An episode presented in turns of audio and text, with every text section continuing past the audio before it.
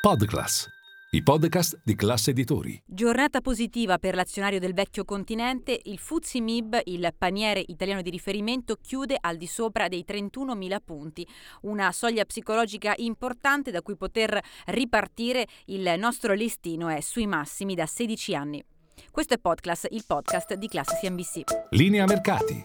In anteprima, con la redazione di Class CNBC, le notizie che muovono le borse internazionali. Giornata positiva per Piazza Affari a partire dal nostro Fuzimib che chiude in rialzo dello 0,29%, similare la performance positiva del DAX di Francoforte.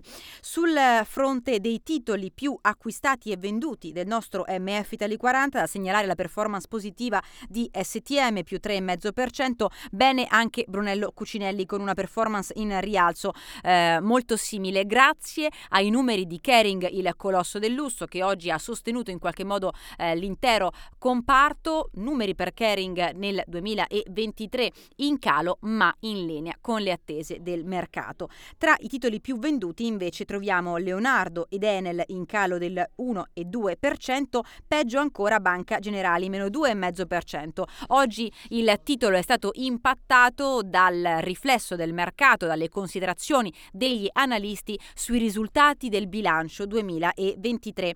Masse gestite e utili utile netto record per il gruppo guidato da Gianmaria eh, Mossa che eh, chiude con un più 53% su base annua, l'utile netto a quota 326 milioni di euro. Il CDA ha deliberato di presentare all'Assemblea una distribuzione di dividendi per 250 milioni pari a 2,15 euro ad azione che corrispondono ad un payout totale del 77%.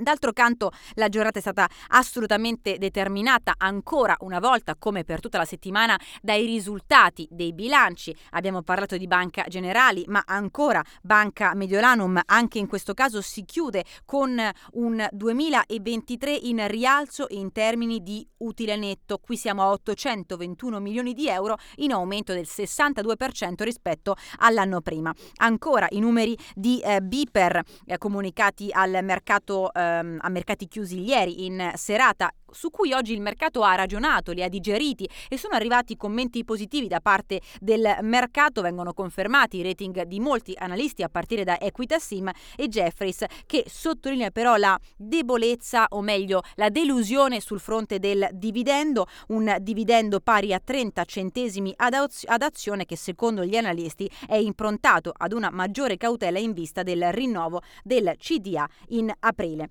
Spread in chiusura a 158 punti base, rendimento del nostro BTP a 10 anni che torna a chiudere al di sopra del 3,9%. Siamo al 3,92%.